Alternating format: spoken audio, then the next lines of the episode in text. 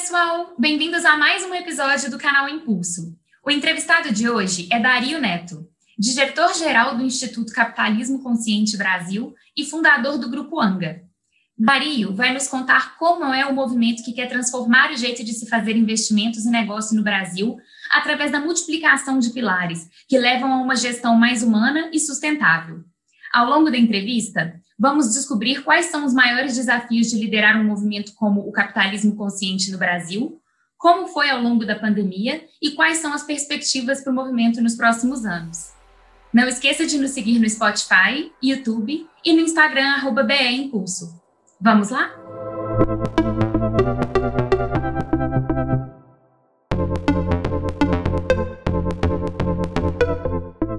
Eu queria começar sabendo um pouco, Dario, obrigada por aqui. Como que foi a sua vida no empreendedorismo? Como que foi um pouco dessa trajetória? A trajetória empreendedora ela começa dentro da universidade. Sou formado em engenharia ambiental pela Unesp de Rio Claro, estado de São Paulo. Tive bastante alocação de tempo, engajamento, muito ativo em movimentos estudantis, em especial um movimento chamado Movimento Empresa Júnior. Ajudei a cofundar a minha empresa júnior na época da faculdade, acabei é, me apaixonando por empreendedorismo nesse momento. Decidi arriscar, tentar seguir esse caminho mais empreendedor, que era muito diferente do que eu projetava até na minha cabeça. Assim, eu imaginava formado, trabalhando, buscando uma carreira executiva na minha área. E aí na universidade eu tive essa oportunidade, acabou mexendo bastante comigo e eu senti que era por ali, seguir meu coração. Eu tendo a ser muito muito intuitivo nas decisões que eu tomo na vida assim, e essa foi uma das vezes. E acabou que eu tentei quase que replicar um pedaço do que a gente fazia na empresa Júnior no primeiro CNPJ, foi ali em 2012 mais ou menos. Era uma empresa que era orientada para implementar sistema de gestão ambiental em escolas no estado de São Paulo, foi meu primeiro CNPJ. Dali vieram as outras, né? Depois depois disso, eu, eu abri uma segunda empresa, acabei saindo da sociedade dessa primeira, porque eu comecei a, a me conhecer empreendendo,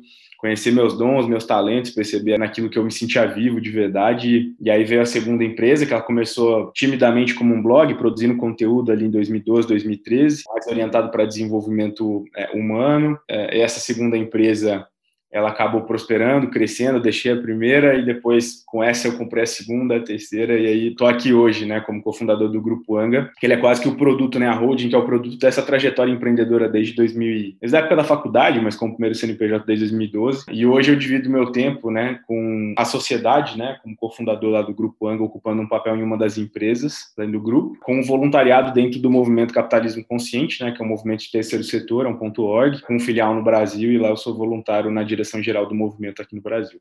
O que, que, você tem visto nessa última década de transformação dentro do empreendedorismo? Eu acho que, até falando agora numa perspectiva de capitalismo consciente, né, dá para ver o quanto o empreendedorismo, né, e a própria agenda hoje de investimentos também, não só a agenda empreendedora, né, elas estão interligadas, né, a agenda de fomento, né, de capital a, a, aos negócios nascentes, né, startups e tudo mais, o quanto existe uma transição cada vez maior para se orientar atividade empreendedora, um negócio para impacto, né, para geração de impacto socioambiental positivo. Então esse cruzamento, né, dos desafios socio socioambientais do Brasil, do mundo, né, um país como o nosso, né, uma condição de subdesenvolvimento com pessoas passando fome, desafios de saneamento, é, a combinação agora, né, muito atrativa das tecnologias emergentes com esses desafios, né, o tanto de oportunidade que não emerge para se empreender, orientado a impacto, né, de maneira consciente, eu acho que talvez seja a grande virada da década, assim, né, uma década década de, de posicionar negócios como agente de transformação, assim, né? Por muito tempo acho que a gente tentou delegar como sociedade os agentes públicos, para o governo, né?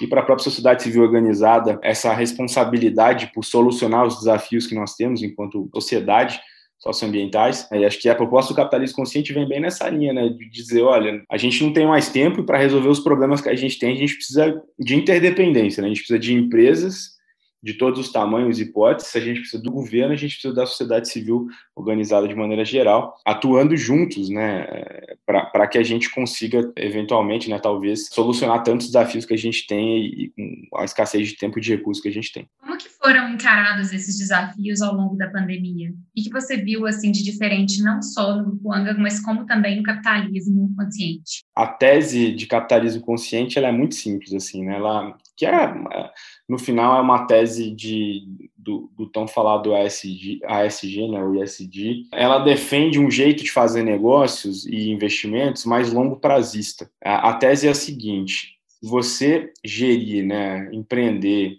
liderar uma empresa um propósito maior, para além da geração do lucro, cuidando de toda a sua cadeia de valor, ou seja, dos seus fornecedores, dos seus colaboradores, da comunidade, do entorno, dos seus acionistas também, os famosos stakeholders, né? não só dos antigos acionistas, né? os shareholders, como se pregava né? nos últimos 50 anos. No longo prazo, você vai não só prosperar mais, como é, gerar prosperidade social, social, ambiental e financeira coletiva no seu, na sua cadeia de valor, no seu entorno. Né? Essa é a tese. Então, o jeito mais simples de resumir talvez seja o melhor, melhor jeito de se dar bem é fazendo bem. E, e, é interessante que essa tese ela foi construída, que é a nossa origem como capitalismo consciente, em Babson, lá em 2004, por meio de um estudo de marketing, né, feita por um professor indiano-americano chamado Raj Sisodi. E o professor Raj ele estava estudando empresas americanas listadas na bolsa e basicamente a alocação de recursos dela dessas empresas para marketing e o volume desses recursos. Né? E na ocasião ali em 2004, quando ele começou o estudo dele, ele começou a perceber que esse valor, né, o montante alocado pelas grandes empresas em marketing para crescer e prosperar, as maiores empresas americanas, superava um trilhão de dólares, que era justamente o PIB da Índia, naquele momento que era o país de origem dele. E aí ele falou: nossa, um trilhão de dólares é muito dinheiro para marketing, né, para prosperar, para crescer. Né? E aí ele foi um pouco mais fundo e começou a perceber que tinha um grupo de empresas se destacando na, na bolsa que tinham um comportamento diferente, elas não investiam esse montante uh, enorme para prosperar, para crescer em marketing, estavam crescendo. Ele foi estudar essas empresas. O estudo dele ele se dá é, justamente em 2004 e passa pela grande crise do subprime ali de 2007, 2008. E quando você olha o preço das ações dessas empresas que não investiam tanto em marketing, são os cases originais do capitalismo consciente, em comparação com as maiores empresas dos Estados Unidos, justamente na crise você tem um boom no preço das ações dessas empresas. E por que, que elas são os cases de capitalismo consciente? Né? Por que, que elas prosperam tanto na crise? Porque elas compartilhavam quatro é, grandes pilares, que são os pilares de capitalismo consciente. Propósito maior, cuidado com, a, com seus stakeholders, né? com fornecedores, funcionários, comunidade, acionistas e afins. Liderança consciente, cultura consciente. Ele percebe né, que no momento da crise subprime, o preço, a performance já era superior no longo prazo, mas no momento da crise, é, ela se torna desproporcionalmente superior à performance. Estou falando para uh, esse tanto de coisa, que sua pergunta foi sobre o momento de crise, né? E o momento da crise é justamente o momento que mais demanda resiliência das empresas. E as empresas, né, da comunidade do capitalismo consciente, ou mesmo falando do Grupo Anga, da forma como a gente tenta, tenta empreender né, nesses últimos anos, tem tentado com todos os nossos erros e acertos, ela é sustentada por essa visão de longo prazo, uma orientação para o propósito e a busca por essa resiliência que acaba aparecendo, por ser tão longo prazista nessa visão, nos momentos mais difíceis. Por quê? Porque nessa hora, onde você não fatura, é, tem gente quebrando, a demanda de mercado diminui, você não tem cliente, você tem parceiro, né? Você tem amante, apaixonado pela sua marca, assim, né? Pessoas são apaixonadas pelo seu negócio, pelo seu produto, pela forma como você se relaciona. Você não tem fornecedor, você também tem parceiro, né? Você tem amigo. Então, as relações elas não são frias, transacionais, né? são relações de negócio baseadas em confiança, em vulnerabilidade. Por essa construção dessas relações feitas de um jeito diferente, esses negócios tendem a ser mais resilientes. Claro que eles vão ser altamente afetados, claro que não vai ser fácil, mas eles mostram sua resiliência nessa hora.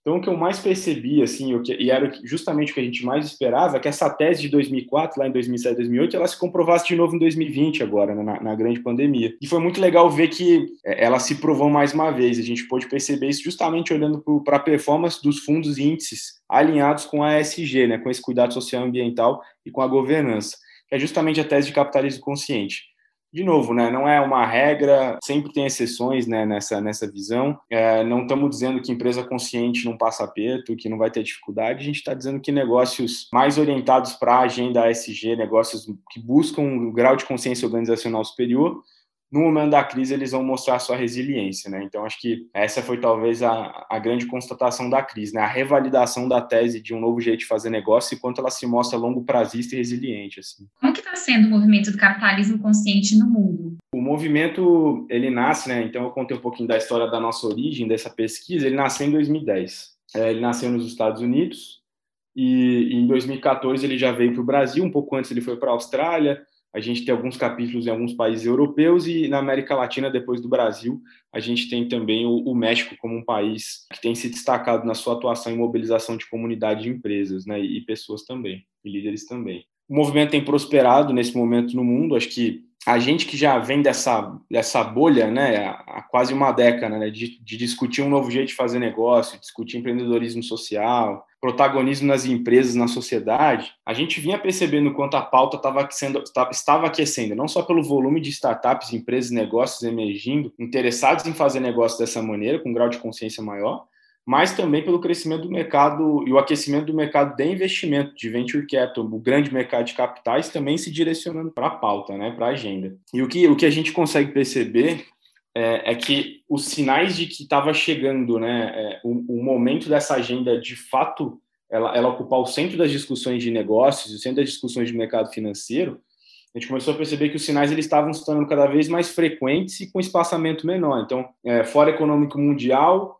falando de capitalismo de stakeholders, Fórum Econômico Mundial ano que vem falando do Grand Reset do capitalismo, uh, uh, virada editorial do Financial Times nos Estados Unidos, né? Business Roundtable nos Estados Unidos com 181 CEOs revisando a função das empresas, né? o real propósito das empresas para a sociedade. BlackRock, grandes fundos de investimento, começando a orientar a estratégia de investimento no grande mercado de capitais, cada vez mais sensível à pauta socioambiental, né? Esses e tantos outros sinais que a gente começou a ver se repetindo, acontecendo, falou, opa, algo está acontecendo. Quem já estava antenado né, para a agenda, ou estava misturado no ecossistema de impacto socioambiental positivo ou de consciência para negócio, estava percebendo o que estava acontecendo. Mas o que aconteceu foi que a pandemia foi a grande aceleradora, como todo mundo costuma dizer, dessas agendas, e a pauta explodiu de vez, assim, numa perspectiva positiva. Né? Então, no Brasil, a gente saiu, por exemplo, no ano passado, de 20, 30 associados pessoa física para mais de 2 mil. É, a gente tinha, sei lá, 14, 15 startups associadas, foi para quase 80. A gente tinha algumas empresas, sei lá, tinha 30, 40 empresas, então pede uma centena de empresas dentro da comunidade. Essa vinda da discussão para o centro da mesa de negócios é, fez a agenda explodir, assim, mas não foi só o capitalismo consciente, né? O sistema B também cresceu e prosperou muito, e outros movimentos sinérgicos, né, e complementares que têm tentado pautar isso no Brasil de maneira consistente na última década, né? É, CBEDS, Instituto Etos, é, tanta gente bacana que que faz um trabalho sério, profissional, né, e tenta ajudar o país, é, no setor privado principalmente, para fazer essa transição né, tão importante. Para agora, 2021, 2022, que a gente espera né, que seja um final de pandemia e um início de uma vida pós-pandemia, como vocês estão prevendo que vai ser a mudança de cenário? O que, que vocês estão esperando, mais ou menos, para esses anos? Muitas mesas de negócios, muitos espaços importantes de tomada de decisão e poder se abriram para uma nova ideia. Muitos talvez porque perceberam que não podiam ficar de fora dessa agenda vindo para o mainstream, né, de discussão do ASG. Muitos porque genuinamente entenderam e perceberam e se sensibilizaram com seu papel enquanto lideranças empresariais, líderes em geral, empresas diante da sociedade, né, perceberam a urgência né, da agenda climática, a urgência da agenda da desigualdade, a urgência do protagonismo das empresas, a necessidade de protagonismo das empresas. E a sensação, o sentimento que eu tenho é que, apesar, né, e infelizmente, de toda a perda que a gente está vendo né, e vivendo todos os dias, a gente está vivendo uma evolução, né, uma aceleração dessa agenda, talvez como a gente nunca viu assim, e viveu. Né? Então, o grau de importância que a, a agenda SG, a revisão, né, a reflexão do papel das empresas e líderes, né, o grau de importância que isso ganhou e a gente vai sentir os reflexos no tempo disso nos próximos anos, né, de maneira muito consistente. Uh, e muitas pautas, né, que, que também estavam acontecendo, elas, de fato, agora elas chegam e ficam, assim, né? Então, essa transição cultural que sustenta uma cultura é, mais digital, de culturas mais orientadas para confiança, transparência, autonomia, ela já era também uma tendência, assim como essa agenda já era uma tendência, e ela também foi super acelerada e não tem mais caminho para trás. Essa também acho que é uma grande uma grande mudança, né? E quando a gente olha para a década, né, o que a gente pode esperar, né, para os próximos anos, é de que a gente tenha tecnologias, né, emergentes cada vez mais a serviço da resolução de problemas socioambientais, né? Então, olhar para o desafio do saneamento, o desafio dos resíduos, o desafio da fome, e olhar para tecnologias emergentes, né, como o blockchain, a tokenização, e, e, começar a ver essas coisas se cruzando, né, e nascimento de negócios nessa linha. Eu tenho visto muitos negócios nessa direção e tem sido muito interessante. O aparecimento de novos mercados, né, como o mercado de crédito carbono, o crédito da reciclagem, né, então isso, isso já são reflexos, né, dessa aceleração de consciência. E eu acho que uma migração intensiva de capital é, em especial do venture capital, para fomentar negócios que se alinham a essa agenda. Quando a gente fala de grandes negócios, né, investidores e o grande mercado de capitais, cada vez mais sensíveis ao impacto né, e, e atuação das empresas nessas pautas. Então, vai ser cada vez mais difícil mobilizar dinheiro, recursos, investimentos se você está fora né, dessa agenda, dessa pauta. E quando a gente fala para venture capital, né, ou, ou, startups, ou mobilização de capital ali semente, ou, ou pré-seed, ou um série A, é a mesma coisa, né? O que era só uma pequena bolha com poucos atores no país, tende a, essa bolha tende a estourar, né? E cada vez e a gente ter cada vez mais organizações mobilizando frentes, produtos, atuação, energia, recursos, é, para que a gente tenha cada vez mais capital ao serviço disso. Quais são os desafios que você entende que são os maiores desafios para um movimento, né, como o capitalismo consciente aqui no Brasil? O maior desafio de aplicar capitalismo consciente por mais incrível que pareça, assim, né, não são os fatores externos, né, exógenos aí, né? Ele está na própria mentalidade das pessoas mesmo, né? A gente é criado e a gente cresce numa mentalidade do ótimo individual é o ótimo é, é, o ótimo coletivo, né? Ele gera o ótimo coletivo. Então, ou seja, né, o que é bom para mim é bom para todo mundo, né? Então, é, a gente foi formado, né, forjado numa numa sociedade, né, com um jeito de pensar muito curto prazista, né? É, a forma como as organizações são cobradas ainda, né? a forma como as instituições financeiras, os agentes investidores cobram as startups, os negócios, ainda é muito curto prazista muito orientado para maximização do lucro. O lucro é uma, uma consequência de um trabalho bem feito, né, para toda a cadeia de valor no longo prazo. Senão ele é volátil, assim, ele é frágil, né, e ele também vem da forma certa, no tempo certo, né. E eu acho que o maior desafio está em quebrar essa mentalidade das pessoas, né, de que o que gera prosperidade coletiva é fazer direito com propósito, fazer orientado para todos os stakeholders, não só para acionista, de nada adianta você ter um resultado melhor, mais bonito no trimestre, sacrificando um monte de gente, fornecedor, funcionário, e depois você não ter a mesma resiliência de negócios que às vezes tem um resultado um pouco menos, sei lá, esperado, bonito no trimestre ou no primeiro ano ou no segundo, mas a longo prazo se mostram sólidos, resilientes, consistentes e vão honrando né, sua cadeia de valor com devido cuidado. E aí não é fácil de fazer, assim, né? é fácil de falar. Então, os trade-offs eles são diários, assim, todas as tomadas de decisão. Uh, mas essa busca excessiva, né, por ser lucrativo e super lucrativo no curto prazo, principalmente para empresas que estão em estágio inicial, empresas nascentes, ela ela é só um reflexo dessa mentalidade que a gente tem, né? Do que é bom para mim é bom para todo mundo, né? O, ótimo individual é o ótimo coletivo e não é verdade assim. Né? Claro que custa mais dinheiro e custa mais mais mais recursos você cuidar do fornecedor, cuidar do, do, do colaborador. É, é, claro que às vezes vai te forçar a ter alguns anos, né, de uma estratégia financeira mais robusta, é, vai te forçar a mobilizar mais capital para você não precisar ali abrir mão do seu propósito porque de fato é difícil e é longo prazista, né, fazer do jeito certo. Voltando um pouco, Dario, na sua fase empreendedora, que ela começou desde a época da faculdade, o que, que você diria para uma pessoa que pensa nessa carreira empreendedora, numa pessoa que quer empreender? Um pouco falando dos bastidores, dos desafios, do que, que isso envolve no Brasil. É, sem saber e de maneira inconsciente, eu investi muito no meu autoconhecimento, no meu autodesenvolvimento, na minha inteligência emocional, na minha vida espiritual também, desde a minha formação, da universidade e depois. Então, eu, eu gastei o pouco dinheiro que eu ganhei no comecinho lá com formações de desenvolvimento de competências de liderança, programação neurolinguística, formações que tinham a ver com a minha forma de me comunicar, de me entender, de olhar para minhas crenças, para meus valores, entender, ter mais consciência emocional, domínio emocional. Eram escolhas, né, investimentos assim, altamente desconectados do que era o meu momento empreendedor, assim, né? Se eu tivesse que escolher alocar recursos para isso ou para, sei lá, tracionar a minha startupzinha ali, o meu, meu negócio, eu talvez não fazia, não, não, não tinha tanto sentido, né? Mas olhando para trás, assim, foi a melhor coisa que eu fiz na vida, assim, porque o desafio da trajetória empreendedora na minha opinião, está justamente em ter uma boa autoconsciência emocional, um bom domínio emocional, em trabalhar muito a sua inteligência é, espiritual, né? Porque a quantidade de, de desafios, o volume dos desafios que se apresentam,